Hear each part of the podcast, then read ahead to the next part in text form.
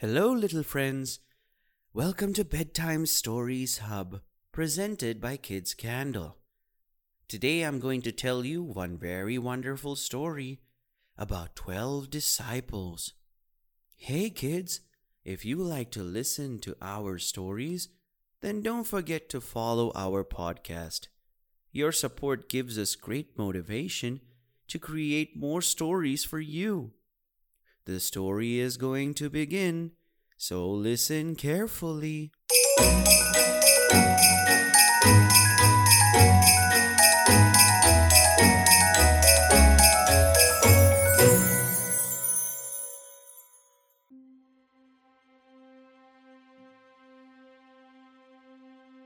Once upon a time, there lived twelve disciples that looked for wisdom.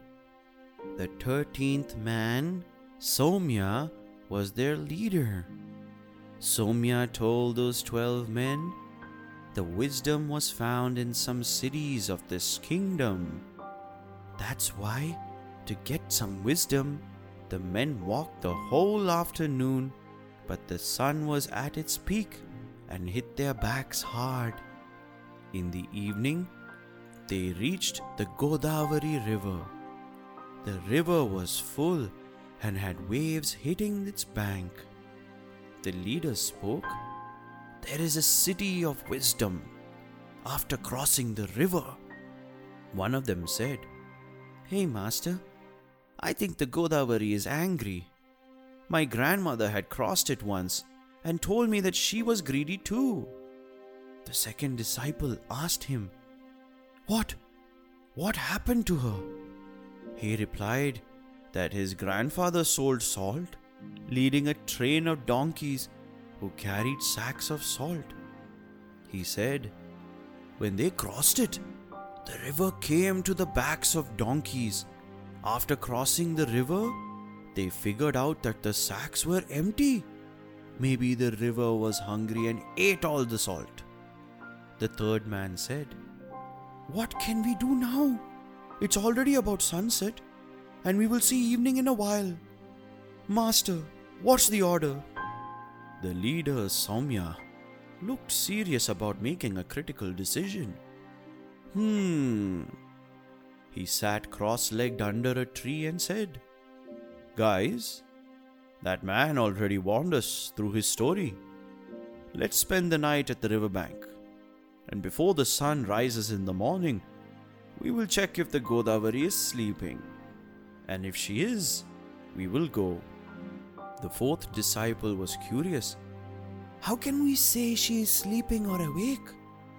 A few disciples worked on lighting some fire from the tree branches by then.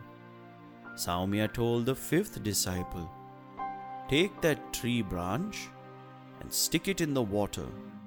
He did that the same as the leader asked him, and the rest of the disciples watched them doing that. In a while, the branch was burning.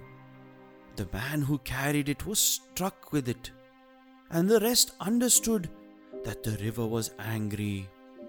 It also started hissing, so all drew back. Later that night, a few of them slept, and the rest of them kept watch on the river. The following morning was different for them. When the cock crowed, the leader Saumya woke up and whispered, Good morning, men.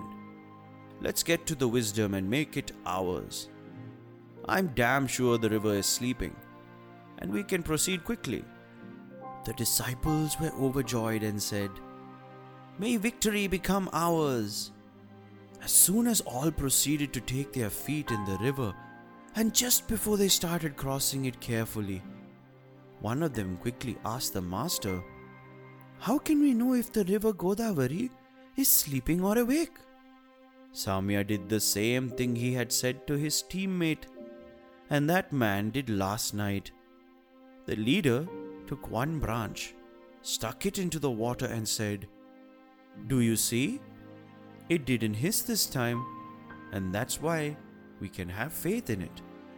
The Godavari is sleeping, and we have to make it quick. Everyone had heard that the Godavari river was much wider than any other river and when they saw it, they found it was true. At the riverbanks, Godavari was shallow, but later, after crossing a little, the river was deep. It was deep enough to dip the disciples into their necks.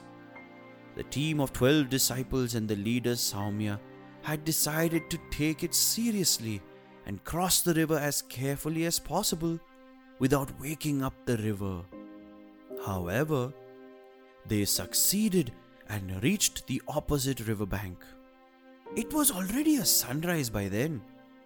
The sun had set in the sky, and some villagers appeared with their buffaloes to make them graze and bask in the Godavari river. There were many black stones that some washermen used to wash clothes. So when they reached the next bank, they saw some washermen slap the sheets of washing cloths on their black stones. The sixth man was confident and said, Let's count ourselves. We already crossed the river. He began counting, counted everyone except himself, and he said, Oh no, we are only twelve. And he cried, No, no, that river swallowed one of our brothers, even though she was sleeping. Therefore, someone else also counted, and they were again twelve only. They all started yelling, and one man, Anjane, who took his buffaloes there, heard them. He saw the thirteen men were on their knees and crying, and asked if he could help them. They told what had happened, and the new man said, I can help. The leader was proud of his wealth and said, Whatever the price you expect, you will get it. But get our brother back. Anjane said, Certainly, I'll bring him back within minutes. But please ensure you follow all my instructions. Go and collect the cow dung of that group of cows and bring it to me. They all went to do it and left a sack of money to the man. After finishing the awful task, they came back and Anjane said, Excellent! Please flatten this dung in your way. They did the same as the man instructed. Now kneel and touch your forehead to the ground. They did the same thing. But Anjane wasn't done yet. He said, Now touch your nose to this cow dung. They again followed what he said, and he said, Now get on your feet and count the number of nose prints on the cow dung. Being a patient teacher, they all counted it and were delighted because there were 13 nose prints, not 12. They all yelled, The mission is successful to find our brother. They also said to Anjane, It's pretty much sure the city of wisdom is nearby and you might be its gatekeeper. They all contraindicated that man, but Anjane could hardly stop himself from laughing out loud. The thirteenth men offered and gave him whatever they could. They all assumed they found what they were looking for. But the only man without cow dung on his nose was Anjane, who had real satisfaction.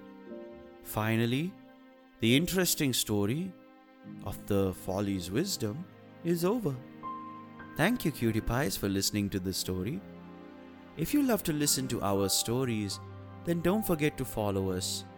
We will come back again with a new interesting story. Till then, bye bye.